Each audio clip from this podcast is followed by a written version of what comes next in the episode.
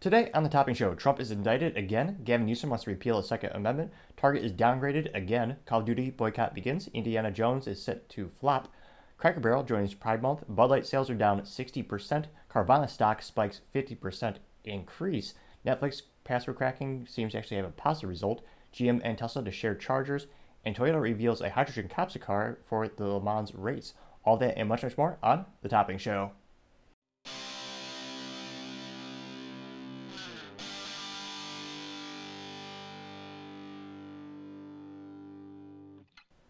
Thank you for taking the time to tune in today. Today's episode of Topping Show is sponsored by Topping Technologies. Topping Technologies is an IT value-added reseller and services company with a special proficiency in IT security. Heck, I see their founder at least twice today. Gotta say, he's quite handsome and brilliant. He's me. That's the joke. If you're an IT leader or business owner, reach the team at sales at toppingtechnologies.com. Now, going on to the business part of the podcast, you have Toyota revealing a hydrogen car concept for the Le Mans race, also known as the Le Mans 24 Hours or 24 Hours Lap Le Mans in which the title, as you might suggest, you want your vehicle to be able to actually travel and operate for 24 hours, a huge engineering feat in and of itself. Now, Toyota's Gazoo Racing Unit unveiled their prototypes called the GRH2 Racing Concept. is going to be for the new Le Mans 24 hour races hydrogen car category. This will be a fascinating thing to do. Pretty much anything they can do to keep the internal combustion engine alive, I'm a fan of just because those engines by nature are much more exhilarating. Now, Toyota doesn't say if they know when it'll actually be race ready to hit the track, but they say that this machine is for quote unquote future competition. And they do have some experience with hydrogen cell prototypes in production.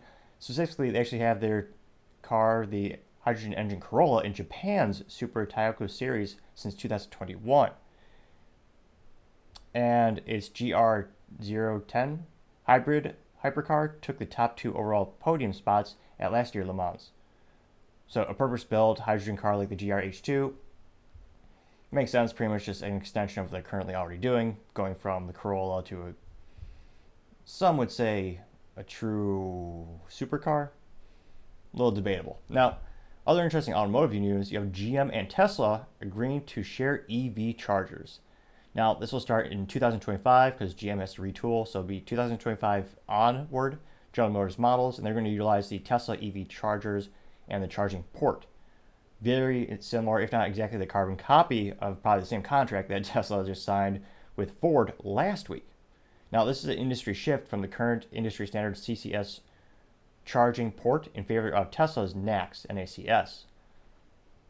If you're not into EV cars or you're just kind of learning about them now, basically think of it as an HDMI cord versus a EVGA cord or different ends of the cords and different standards. So the more and more companies that adopt Tesla's standards and use Tesla chargers, that's great news for Tesla and their shareholders because obviously there's going to be increased revenue from them. Now, it's estimated that the GM and Ford deals with Tesla could net Tesla as much as $3 billion by 2030 and 5.4 billion by 2032 now, this is according to industry analyst Piper Sandler, which yet again also shows how ahead of the game Elon was when he was thinking about the entire rollout of EVs, which the bottleneck of the whole technology is really the charging stations. You can't go cross country if, or even get it to work if you can't charge it at specific locations. Now, of course, the next bottleneck being, you know, how quickly can you charge the damn thing? Because some of us don't want to sit around for wait for an hour or two hours or however many hours it takes depending on if you have the supercharger versus standard charger. That'll be the big way to win people over. If you actually refill and recharge an EV car in the same time, they could do the same thing for a gas car. Where my little Honda Civic, you pump that in thing maybe two minutes, fuel, put the fuel back to the top, and that thing will travel about 400, 500 miles, depending on you know how fast you're driving. Again, with the current technology we have now, not really possibility, but time shall tell. Now, Going on to Netflix news, their crack, password crackdown sharing is actually yielding some positive results for the company. So the company actually boasted that they had its best four day sign up period for new subscribers since 2019, which is unprecedentedly it's unprecedented how good that is. And again, this is a new policy in which if a person resides outside of the main account holder's home, they have to pay an additional $7.99 per month. So a lot of people are pushing back, saying everyone's going to increase the torrenting, just you know illegally downloading the movies and TV shows, and apparently people are actually willing to pay for it, which I still find astounding. It's because on average, if you look at most businesses in every category in every industry, once you go from if you get something for free, it is extremely difficult to convince them to pay for it. That's one of the re- reasons YouTube Premium or whatever they call their paid YouTube is just. I know one person that actually pays for that, and I still make fun of them every once in a while. But anecdotally speaking, just from my life, you know, talking to my peers and other folks, no one's buying YouTube Premium, even if YouTube and they are putting two to three ads per video. Now, luckily for you, this channel is not monetized yet, so there's no ads except Topping Technologies. Great place if you need IT. But YouTube is increasing all of those ads, and they're actually blocking the ad blockers, which many people suspect that's why there's less views on YouTube these days, and they're going over to other platforms such as Rumble.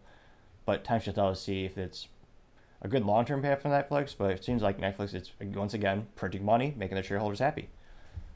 The other fascinating business news: you have Carvana. Their stock spiked by 50% last Thursday. It's now back up to $24.43 per share. Now, it sounds good. However, keep in mind the stock spiked at $370.10 per share. That was on August 9th, 2021. Now, interestingly enough, their stock going up so much right now has caused short sellers to lose about a billion dollars. So, rudimentarily speaking, people betting against a company saying, I think the stock is going to be worth less tomorrow than it is today, placing bets on that, short selling. And because it went up, all those people actually have to uh, pay up on that bet, so to say. So it'll be interesting. A lot of people, it's a father son company. They lost most of their fortune a little while back. Obviously, the stock peaked at 370 per share. It'll be interesting to see how long they can keep that idea alive. I, anecdotally, I hear a lot of news articles and I hear a lot of people talking about all the issues where it comes to getting delays where you actually need to get the tags for the vehicles and vehicles show up and they got more dense than you can possibly count. And of course, it's not really the only game in town, so I say a lot of other competitors are starting to come to the forefront with a similar service. So time shows tell us they can keep being an industry leader, as some might say. Needless to say, I'll be interested to see what happens to their stock. Now, going on to the culture part of the podcast, you have a boycott for Call of Duty coming to the forefront. Now, many people may not realize, but Activision is really a multi-billion dollar juggernaut behind the pul- the making of Call of Duty. That being perhaps their own their most popular brand in the past 30 plus years. Uh, Activision has actually been around since Atari. And one of the best games of all time is River Raid on Atari 2600. It's that cool blue cartridge. Best couple bucks, I'm sure it's on eBay these days, but good two dimensional graphics. Got a little airplane going down a river, shooting stuff, refueling, blowing stuff up. The good old days. But nevertheless, this all comes from a specific Call of Duty. I don't know what you call it. He's not a YouTuber. He's not into YouTube, but a Call of Duty player aficionado. He professionally plays Call of Duty. Makes a living off. He actually has a package in the Call of Duty store where you can buy skins of his character and his guns skins being a term in video games where it's just the graphical design of the item. Now, this comes to a response of Call of Duty player called Nick Mercs, N I C K M E R C S. He's a very popular player. And on Twitter, there's some folks talking about Pride Month and schools indoctrinating children with sexual themes, where there are videos on YouTube showing teachers talking about adult concepts and adult toys. And Nick everyone was saying, you know, hey, this happened in schools. And Nick simply said, quote, they should leave little children alone. That's the real issue, unquote. Which, wind back the clock, what, five, ten years? Or that would be a very uncontroversial statement. 20 years ago, it would have been unfathomable to even think you're teaching kids about sex at such a young age, as well as all these other themes.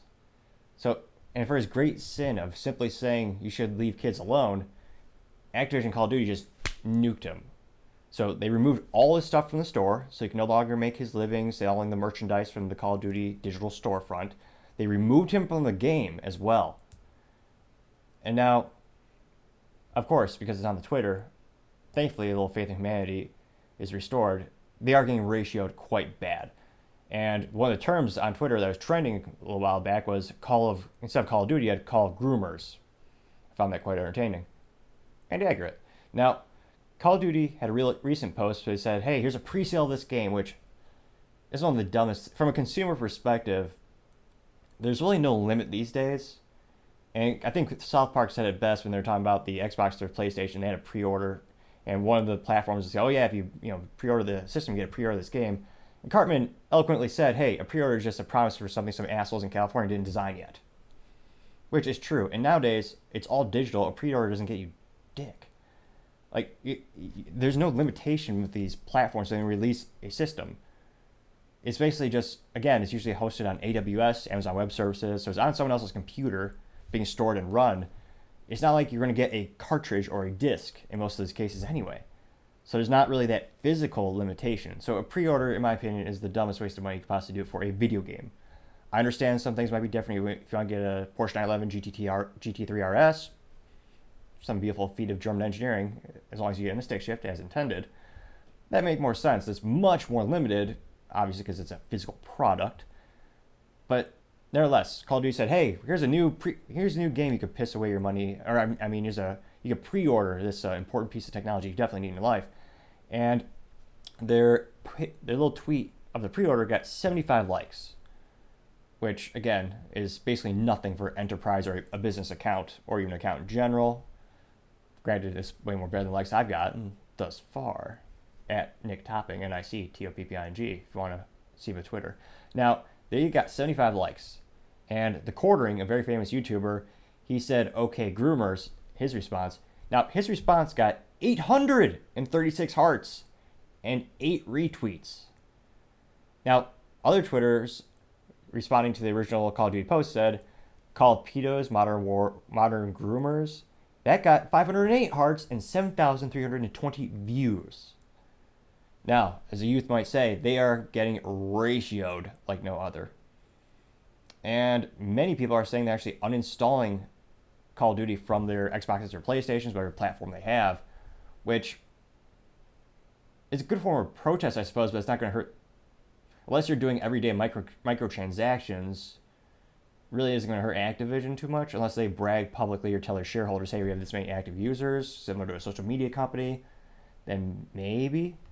But this certainly isn't the publicity that Activision needs, considering Activision Blizzard is trying to merge with Microsoft to make a large, to bolster their video game offerings. And they have governments around the globe saying, hey, we don't like this, we were concerned about antitrust. And consumers also concerned about it as well. They don't need negative press, but they seem to enjoy just kind of thought, hey, let's shoot ourselves in the foot. And many more people are starting to join this protest, and many other top Twitch streamers, a very popular platform for video game, I guess you call them performers or professional video gamers, they're joining this boycott as well. Because again, it's very, in my opinion, a very uncontroversial statement, just saying, leave the kids alone. Because again, there's a time and place for everything I, I actually don't think public schools should be in the business of sex ed, all orientations. That's, uh, there's very few things I actually think public schools should do. But you're seeing this more and more and more, and I think some folks have trying finally decided they've had enough.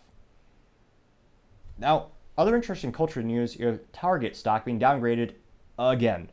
Now, for those who may not realize this, Target was brilliant enough to decide to have trans clothing, medallions, and other sexual themed items for children. Now, most surprising, well, it shouldn't be too surprising. The designer based out of the UK was actually a self proclaimed Satanist. There were satanic materials, and I don't say this in terms of emotional rhetoric from a Christian or conservative or Catholic perspective. I mean, as in literally satanic materials. There was a little pin or a keychain you could buy, and it literally said had a picture of Satan, and it said Satan prefers pronouns, and there are all other sorts of things as well for children including eh, there was a swimsuit that was tuck friendly, which something again I would never thought. I mean, I would have to research in a hundred years, but is clothing specifically designed for men to tuck their junk to a so it looks like they don't have it, so they could pretend. It's a very bizarre situation. And the first year, Target's done this. Target has had LGBT LGBT uh, pride apparel for probably a decade that really wasn't the controversial part. Most stores these days have that. And they were not previously boycotted. Just look at last year. But they introduced these new product lines, perhaps thinking they would address that new growing market segment. But because, again, it was with children, a lot of people started to have concerns around that and they're starting to shop somewhere else. And their stock just fell another three. So last week it fell 3.1%. It's near a three year low. Target has enough issues already. They are on track to lose $400 million in store theft because they don't prosecute crimes. You get what you deserve or you get what you vote for, whatever metaphor you want. They allow and encourage theft by not prosecuting the bad guys. So that's a conservative estimate. They're going, they're to lose 400 million. Let me say it again: million dollars from theft alone. Now, in the past month, their stock has dropped 18.5%. So, in total, they've lost $15 billion, mostly in part to their decision to carry those products and target the kids. Pun moderately intended because the company's name is Target. Now, it's fascinating to see will they be able to actually pull out of this nosedive? But apparently not. This is how the recent downgrade comes from the bank Citi, C-I-T-I. Now they noted that quote the retailer who has supported LGBT pride for years this season offered merchandise that included female style swimsuits. They have the option to tuck male genitalia. Other products were labeled as quote thoughtfully fit on multiple body types and gender expressions and a gender fluid mug and a variety of adult clothing and slogans such as quote super queer unquote among items This coming, unquote, from, directly from the Citi analyst. Now, Citi analyst Paul Lejuez, L, or uh, L E J U E Z, so he lowered their stock from, now it's down to a neutral. So they previously still had it as a buy, which is as simple as it sounds when you talk to stock analysts. You have buy, neutral, sell. Or some call it hold instead of neutral because you hold on to the stock if you have it, you don't sell it, you don't buy more. Pretty straightforward. Now, they also this analyst also noted the customers they're not just shopping less, they're actually leaving in droves to competitors such as Walmart. Now, Walmart has made a much more prudent business decision to one, they don't have those items at the front of the store, but Walmart is very much more geographically diverse. Now, when I say that, I mean many of the store managers have the autonomy and the purchasing power to make specific decisions in their stores. Every Target or every Walmart you go to across the United States, they'll all have the staples, they'll have quite literally probably a Swingline stapler. They'll have bananas, apples, but they have some freedom to make it a little more unique to the specific stores. If you go to a store in a certain city, they'll actually have a mug that says, hey, this city in this state. So they'll have some local apparel. And if you go to the southern stores, I don't know about the northern, just from my experience, but they actually carry Bibles and children religious materials as well. So Walmart isn't so much all one way. They do carry some Pride clothing and some Pride uh, literature, some aimed towards uh, young adults. I think it's a reading category. They sell pictures though, so. But they have those books, but they also have religious materials for children as well. So Walmart is, from a business perspective, being a lot more calculated in regards to they're carrying products for everyone they're not alienating customers as Target seems to be overwhelmingly doing. So time shall tell to see if Target can actually pull up from this nosedive, but it's becoming more and more of a cultural phenomenon. And guess what? It's a luxury you don't need. It blows my mind. I have to kind of remind some people who are very, very fortunate in their lives when they think, oh, I have to go to Target. I, I need to get my groceries. I need to get my stuff. I'm like, nobody needs to shop at Target. It is a luxury. I it, so many Americans have seemed to completely oblivious to the fact of what is a want versus what is a need. Target is a definition of a want. No one needs to shop there. It's quite literally just a more I guess it's not boutique because they have a vast number of locations, but you can go to multiple grocery stores. Some of them are much much cheaper. You're paying a, you're paying a premium to shop at a compared to the industry average, a cleaner store, you have higher end variety of materials and products, but every grocery store sells apples. Every grocery store sells steak, or they should if they're true grocery stores. But Target is not a necessity. So I think you're going to see more and more people start to go away to their competitors because again, you don't need to shop there. You some people want to shop there, and they slowly come to this realization. So time shall tell to see if they can actually pull out of that nosedive. Now, other interesting cultural news: you have Cracker Barrel joining Pride Month, and some people are pretty darn shocked considering it's a country store or a country food store and a convenience store. In full transparency, I think I might have been there once when I was a kid. I'm definitely not, I don't know if I even am the target market. I might have seen three or driven past three. I, I don't know how I've eluded them throughout my life. Now, nevertheless, Cracker Barrel was founded in 1969 by Dan Evins, and as of 2020, they have 663 stores being globally headquartered in Lebanon, Tennessee. Now, this came from a company Facebook post in which they said, quote, We are excited to celebrate Pride Month with our employees and guests. Everyone is always welcome at the table, unquote. Now, hilariously enough, in terms of like a cultural shtick or a Twitter handle, I guess it's a Twitter um, trend, Cracker Barrel has fallen, has been trending on Twitter. Now, in the past, quite the opposite. The company actually has had some lawsuits and some protests against the company for traditionally being more faith based, more conservative. And there's even some allegations, again, I believe they were settled outside of court, that they might have let employees go because of their certain sexual orientations. And to see them make such a big flip is a little bit bizarre and interesting. Now, I want to say the average person's average demographic is probably someone in maybe 75 to 78 years old. So I don't know if this is going to necessarily increase their sales any, but there's a lot of people speculating this is going to affect because they're doing it because of an ESG score, so they get more favorable funding. They aren't publicly traded, but I don't think you're going to see as much of a backlash compared to Target and the other stores and the other companies, that is, because in this instance, it's not really targeting specifically children in any way, as far as I can tell from their marketing materials that they presented on Facebook. They had a couple pictures of families, and they had the red. Not I was about to say red, white, and blue. They don't do that anymore. Some companies still do, thankfully, but they had the um, the pride uh, color or the rainbow colors on the like old school Cracker and Barrel uh, chairs, so it looks like a kind of like old school old schooly patio. But I don't think you're seeing you're not going to see as much of a major protest, in my opinion. I mean, time shall tell. Their stock might just crash by 50% tomorrow, but I think for a lot of people it's different because, again, the scope that they're working with. Now, on the other hand, with more cultural news, you have Bud Light. Their sales were down 60% over Memorial Day weekend. And again, their stock is now down by $27 billion. This is coming off of a week in which they actually had a $15 mail-in rebate for packs of beer that cost $14.99. So yes, you do have to pay tax, and you know for Texas it's 8.25% sales tax. But they were doing those promos. A lot of people were wondering why would you why would you have a uh, mail-in rebate where you're losing money or breaking even?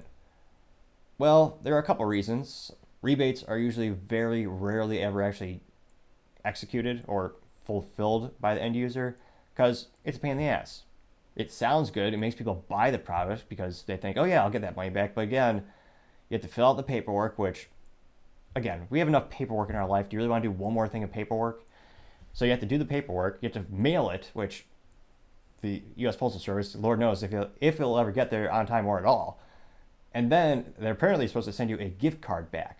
And again, with gift cards, those are actually rarely ever used. That's why a lot of stores love gift cards or selling gift cards because they know the actual rate in which people use the gift card is very, very little.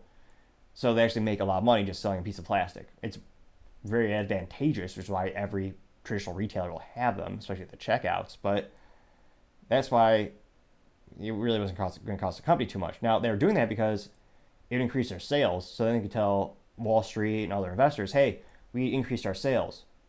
Because technically, yes, you increased your revenue. Then not so much about the profit, but they increased the revenue. So that, that was why they were doing all those mail-in rebates. Now, it also came to light that sales reps from distribution were making about an average of $2,000 less in May compared to last year. And trending, continuous trending, is on ballparks. So you have ballparks around the United States, and you have these long lines of 30, 40, 50 people at the Coors Light or the Miller Lite stand. And the person on the little cell phone will actually will pan over and they'll go over to the Bud Light stand and there's no one in line, which shows how much of a cultural impact this has had. People hate Bud Light so much, they would rather wait in line for, I don't know how long it takes to wait in line for that 10, 20, 30 minutes to get a competitor. Like if you're in a ballpark, and again, it's been a while since I've been there, but it's all about the speed. How quickly can you get back to watching the action on the field? And people were literally willing to wait all that time just because they hate Bud Light that much. And the cultural pushback has been that great because Bud Light thought is a brilliant, prudent business idea to have a spokesperson whose average age, again, is in their teens and cannot legally purchase the product. Yes, that was not a very smart business decision, and that's perhaps going to be the business blunder of the decade. Now, Bud Light, in their defense, or rather, more accurately, Bud Light has chosen to go down the same path in terms of it seems like they finally chosen the new direction where they want to take the company. For weeks, they were acquiescing from any responsibility and basically just hiding in their basement, sort of like a certain presidential campaign.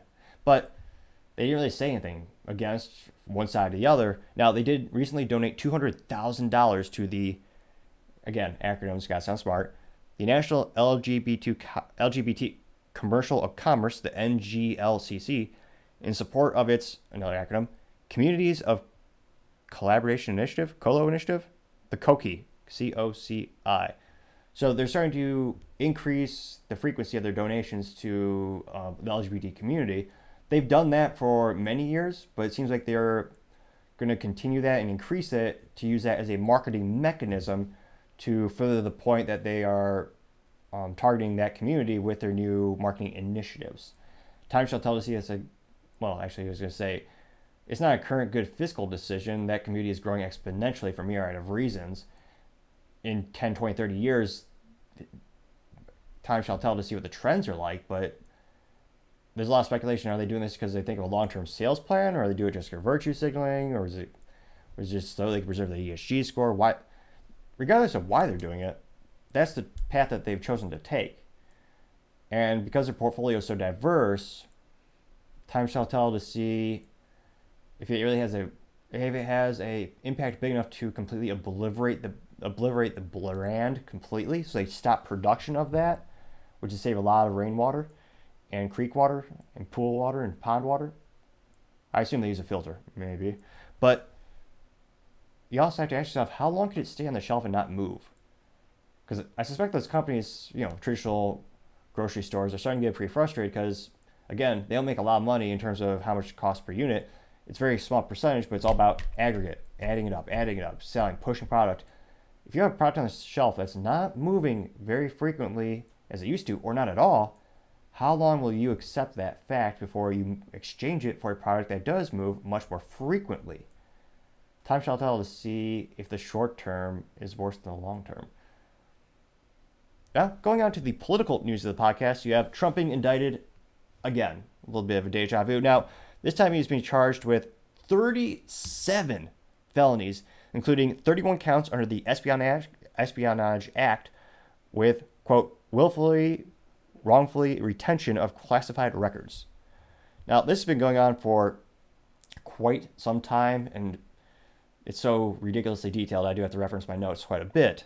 Now, this started back in 2021 when Trump had a bunch of documents at Mar a Lago, and May 6, 2021, the National Archives asked for the documents to be returned, and they estimated it be about two dozen boxes of records. This was to return in accordance to the Presidential Records Act. Now, the National Archives warned Trump that they could escalate the issue to prosecute if he refuses to hand over the documents. Fast forward to January, uh, January 2022, 15 of the boxes were returned from Trump, and the classified documents were discovered in there in the documents they returned. So law enforcement was notified. May 2022, the federal grand jury issued a subpoena seeking additional classified documents. The DOJ raided his house later at the Mar-a-Lago estate. The Trump legal team signed a statement saying that they had all the classified material and was returned at that time. Over in August, the FBI executed a search warrant on the property, found finding more classified documents. Many, many documents. And one of the most ironic things about ADHD a little bit here, but one of the most ironic things, but things about computers is that when the computer was invented, everyone thought, this is great, we'll never have to use paper again. And ironically enough, someone subsequently invented the printer, and more paper has been used down there before. Granted, it's all renewable resources, so there's really not much of an impact. In fact, it's probably good to plant a bunch of trees. Nevertheless, it seems to be unique prosecution, but I also wonder why was Hillary Clinton not prosecuted for this? Why was Joe Biden not prosecuted for this? Why is Mike Pence not prosecuted for this? But it seems like seems like Trump, they're going all out.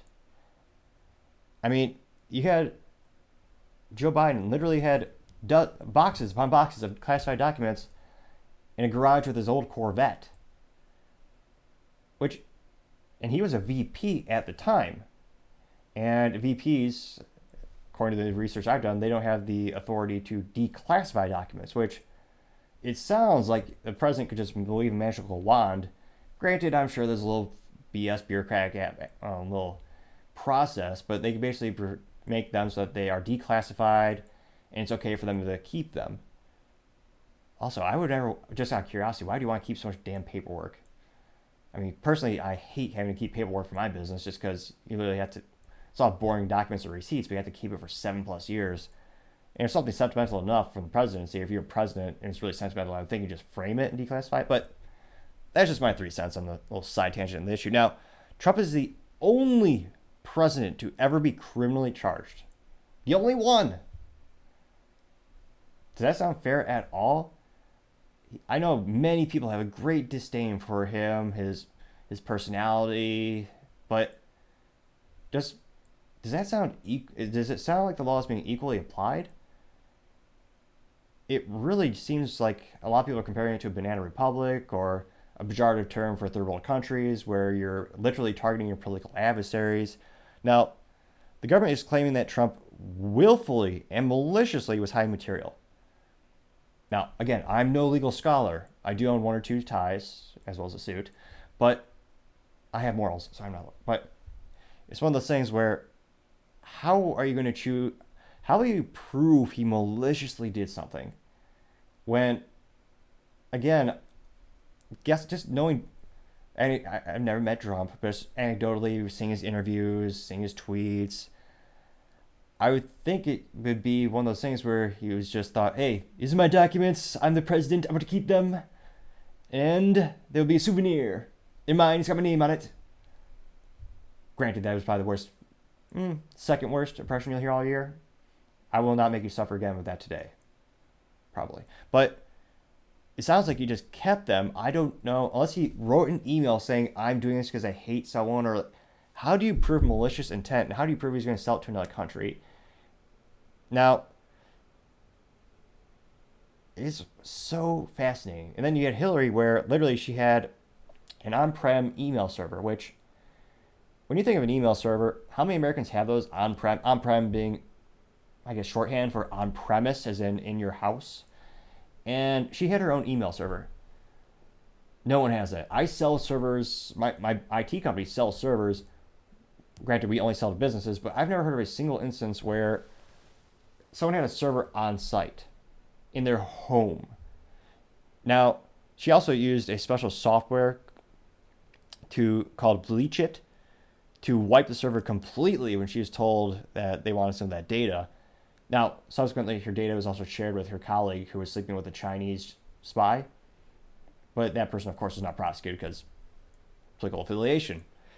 Now, the government didn't show, the government made a decision that, well, she probably didn't do it intentionally or maliciously. It was probably just a mistake, and she's running for presidency, so we're not going to prosecute her. Because the government ruled, or the, the thought track was, well, she's a presidential candidate. We don't want to cause any interference with this election. Well, that's interesting. This sounds like the exact similar situation, yet they're going full bore on Trump. Now, time shall tell to see what happens. there's a lot of conspiracy theories or people wondering are Democrats doing this because they really think that they want Trump to be the forefronter and win the, the Republican nominee, and then Biden will just beat him in the big election for the presidential race. But because during his last indictment, when New York targeted him, he actually raised, I think it was 34, 45 millions of dollars because everyone saw it for what it was political persecution, just bullying him because of his political affiliations. Again, if they, it's one of those things where if he had any, re, I think, for the amount of energy and research people put into trying to put him away, they would have had something by now. And they've had it, they've been doing it since he won day one. Even actually before he was president, they were spying on him. That it's been proven. And yet, still, no solid evidence to actually put him away or prosecute him. So, personally, I think it's just going to galvanize his base. He's going to get some more votes, going to raise some more funds for it. And I don't think it's going to stick, but that's just my three cents. Now, other interesting political news you have Gavin Newsom introducing the 28th Amendment. Gavin Newsom being the Democrat from the hellhole, I mean, uh, state of California, rampant with uh, a lot of great things like literally losing more people than they ever have in history as they migrate to free states that don't want to steal a majority of your paycheck.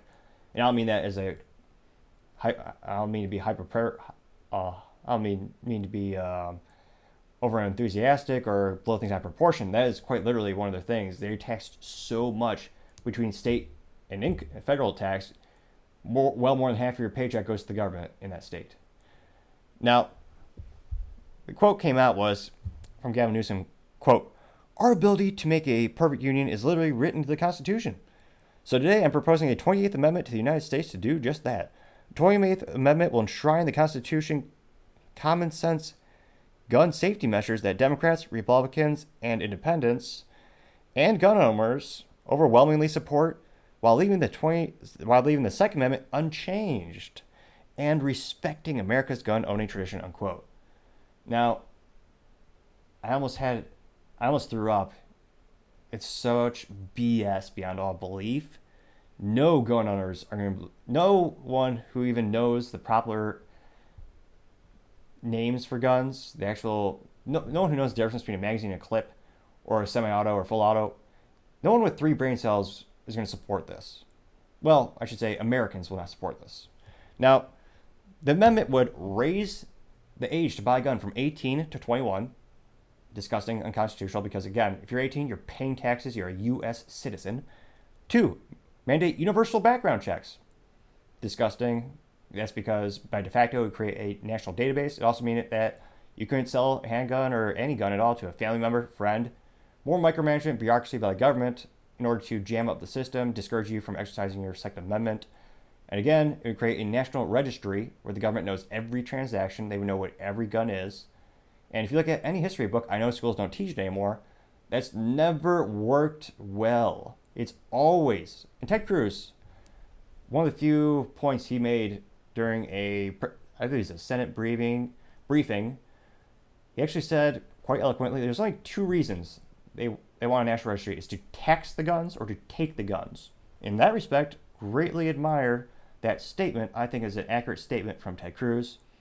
Now, what else would this 20th Amendment do? It also, so those are two first moles on this, or tumors more accurately. It also institute a waiting period for all gun purchases. Disgusting. Is there a waiting period when you want to go vote? Oh, I want to go vote today. I'm sorry, you have to wait two or three weeks. You have to wait six months. What? How does that make any sense? It doesn't. I remember anecdotally from my personal experience growing up in a Soviet Union, also known as Illinois, you have to wait about a week a week? You're in trouble today. What if you have an abusive ex? They're knocking at your door. The police take them away, but of course they release them because it's a, it's a you know the DAs are there. Don't prosecute crime. How do you defend yourself? You can't. You're they are forcing you to be a victim. A disgusting, un-American, and unmoral thing. It's very few things I think that are more disgusting than that act by a government. Oh, and the fourth bullet point, it would ban assault weapons, which, again, a term without a definition is useless. Now, this is the perfect example of the brilliance and the importance of political analysis as well as polling analysis. Now, This term was chosen years ago because anti gunners did a poll. They did a bunch of research. And they asked people what term do they find the scariest? Hunting rifle? Eh, Grandpa's got one in the back room. It's been around for hundreds of years, so assault rifles. But that term isn't scary. Wooden stocks is a brown wooden stock and a rifle. That's not scary. Okay, that's not bad. What about sniper rifle? Well, I mean, eh, it's bolt action. Bolt action has been around for over 100 years. Eh, it's not too scary. Assault weapon. Oh, good, good. Oh, good gracious. It's a black rifle. We must ban it completely. Eh, we need to get rid of these assault rifles. Johnson? I don't know Johnson is. It's just kind of a cliche thing. It sounds like a government uh, name and a voice. But if you ask three different people who hate guns what an assault rifle is, you'll get three different answers. Probably six because they have split multiple personalities, but no one is defining it. Now, if you force them, tell me what this is, the rare answer you'll get is they'll say a semi automatic rifle. Which, again, that's basically every gun made. The only thing you're left with are revolvers, which, again, not to piss off the guys who love wheel guns, they are beautiful pieces of craftsmanship, handmade, hand assembled, handcrafted revolvers are beautiful. The Colt Python is amazing. But you have revolvers, a lever action, cowboy movies, and a bolt action. More than 50% of rifles sold in the United States are the AR 15 pattern rifle, named after the Armalite Company, an aerospace company based out of California, ironically enough, over 50 years ago. Armalite rifle, AR 15. Now, the issue is they had the assault weapons ban in the 90s. Three different analysis by the government itself showed it had zero impact on mass shootings or crime. It literally is just prosecuting or making a rifle look bad because of the pigment. It's a black rifle, must be bad. They don't care about the Ruger Mini 14. Functionally, they are both semi automatic rifles accepting detachable magazines. So, again, they want to ban assault rifles. They don't know what those are. That'd leave most Americans completely defenseless. And again, we've had semi automatic rifles for over 100 years. John Moses, John Moses Browning, as well as brilliant men in history, a mechanical engineer unrivaled. His design, one of the best ones being the 1911, which some call the Colt 1911 since Colt manufactured many of it, but as engineered in 1911. Over 100 years later, enthusiasts are still using that pistol. And guess what? Semi automatic. You pull the trigger once, you get one round down the range, or shoots one round. It's an overwhelming majority of firearms. And again, these laws will do nothing against the bad guys. A more prudent approach would be try to actually address the issue and not put a band aid on the problem by only passing laws that will hurt law abiding citizens. Now, a lot of people are wondering why is he proposing this now? He's been sitting on his ass ruining the state of California for more years than I could count, or more years than I would like to think. But why now? There are a lot of speculation he is basically virtue signaling or doing this because he, he knows there's not enough votes to get this passed, but he's doing it to prime the prime his attempt to become US president, which time shall tell. Again, it sounds crazy and it kind of is, but it, whether it's technology, a car sale, politics, the incumbent has a big advantage because they're already there. And in terms of political fortitude, well, fortitude and cognitive fortitude and cognitive abilities, the 2020 midterms were the best midterms in decades for Democrats. Joe Biden is going to drive that point home. He said he was in charge. That was the, one of their best years. There was supposed to be a red wave, more like a red drizzle. They did great compared to historically speaking results when it comes to midterms. Traditionally, who's ever the president, usually the midterms, the other party gains some a lot of seats in the House and Senate. That didn't happen this year. Republicans got a couple, which is also pathetic. Their the head of the RNC was not fired as they should have been. Again, it's almost like they're addicted to losing. Time shall tell to see who comes out on top. But Gavin Newsom is my opinion, he's doing this now because he wants to prime and run for president. But again, this bill will do nothing. And you know who's a lot smarter than Gavin Newsom? Well, a child or anyone actually with more than three, three and a half or four brain cells is smarter than him. But founding fathers are infinitely smarter than him. Something that drives me, annoys me so much is when people talk about gun restrictions and gun laws, and they say, well, you know, back in the day, they only had muskets. You know what they also had? They had cannons and battleships. U.S. citizens had military grade hardware. I know it's a cliche marketing term, but in, the sense I'm using it now, they had the exact same materials used by militaries. They were private militaries back in the day. Private companies and private citizens had their own battleships, they had cannons, and at the time, those rifles were state of the art. I know now, in retrospect, it looks very old fashioned, but at the time, that was the leading edge of technology in firearms. And yet, people say it's outdated. Well, I would say human rights are never outdated, and everyone deserves the right to defend themselves and their family. And hopefully, more Americans agree with me and they start to realize that is their duty and their right and their God given privilege. Now, going on to the business blunder of the day, you have Indiana Jones and the dial of virtue signaling. I mean, that's not the actual name, but that's what I'm calling it. Now, just to give you a sense of this film, although calling it a film might be an insult to film just because it's probably not worth the not cellulose. This is a special material film is printed on, but just to reiterate, give you a perfect example of the embodiment of what this movie is. I'm gonna play a little clip of the preview.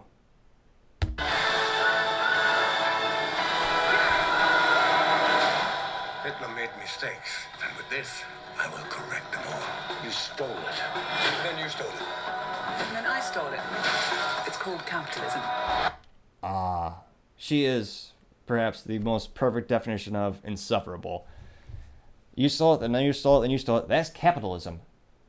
No. But in her defense, she's like modern college educated, which is where they get these ideas.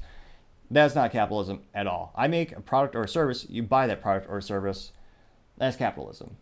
Now, that's a perfect embodiment or sign of what this whole movie was and is. Now, I haven't seen it yet. There are clips that are coming out to the public and early releases to so, so that reviews are coming to the forefront now. This movie is supposed to be two and a half hours long. And I always have to ask myself, who the hell has that much time in their hands? Two and a half hours for a movie? It blows my mind that some people are the same people who struggle to pay. And again, I've been there because I started my own business. I've had times where you have to make hard decisions between eating and keeping the business afloat.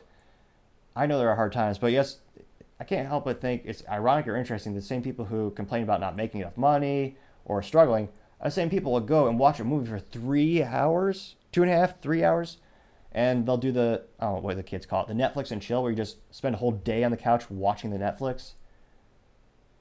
It, it's almost heartbreaking how many how few people want to make a dent in the universe these days. Nevertheless, I digress. Now, the movie is two and a half hours long, which begs the question: Do they cut anything? Probably not. Now, the early reviews have come out 54% on Rotten Tomatoes. And what are people saying? What are these movie aficionados?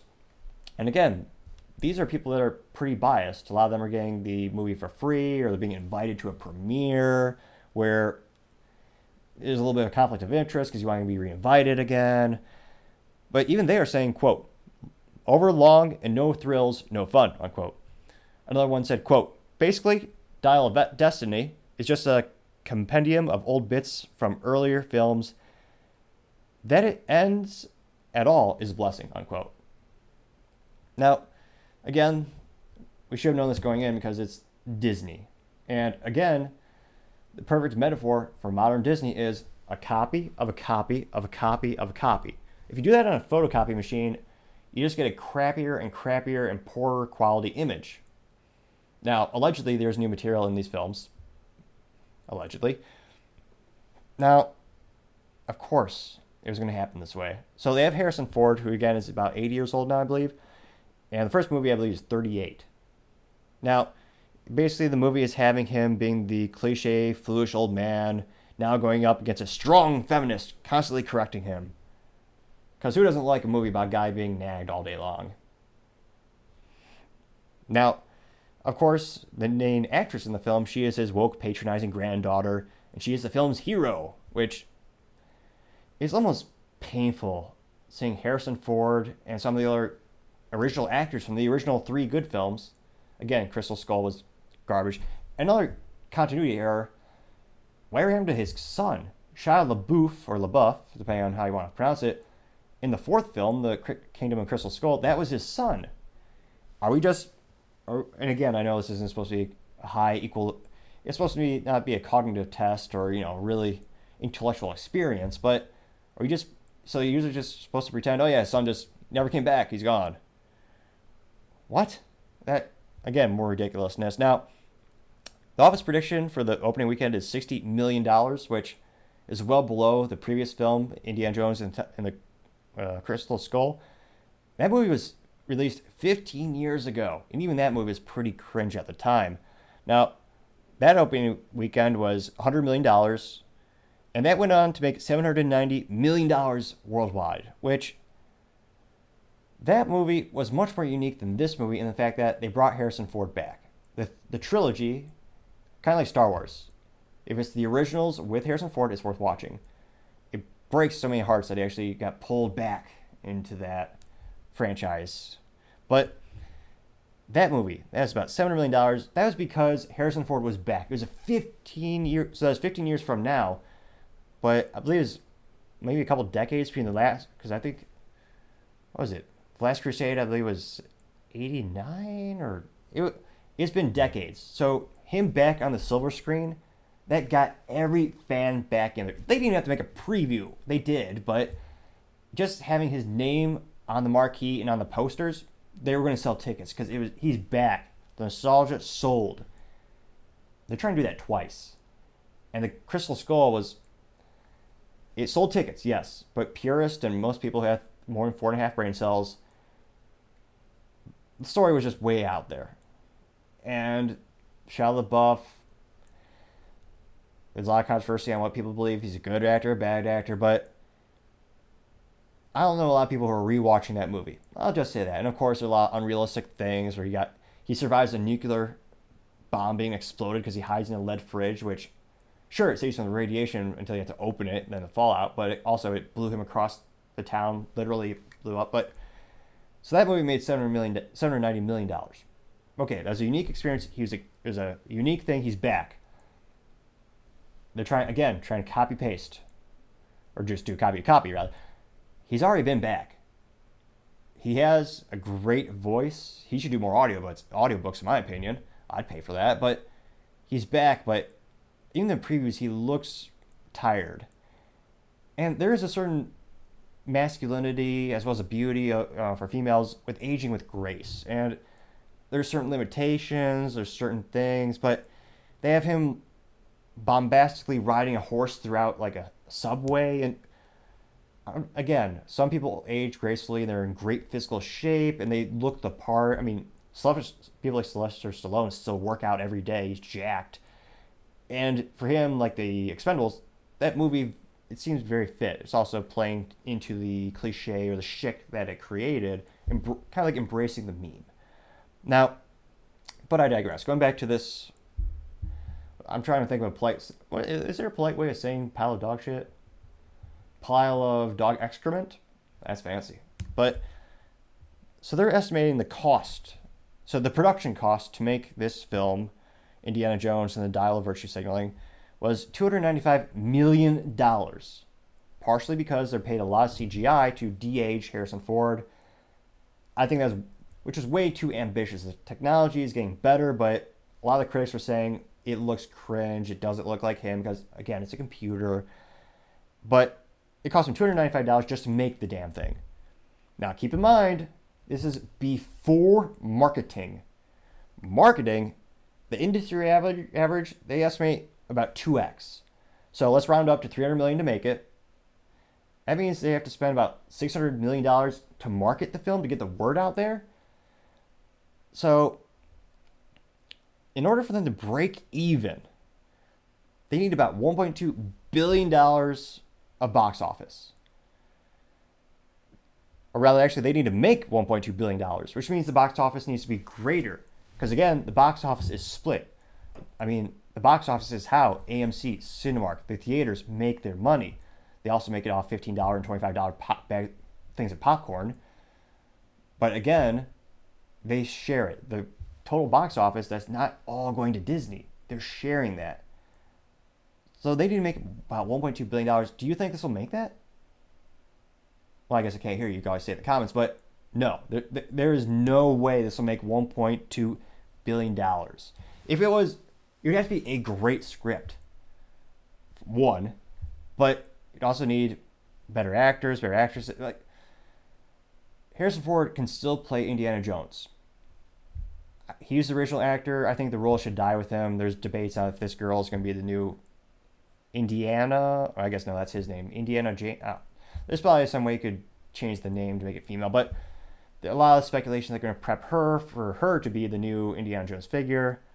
But does anyone really want to see a movie about a grandfather and his annoying ass granddaughter just complain at him throughout the whole film?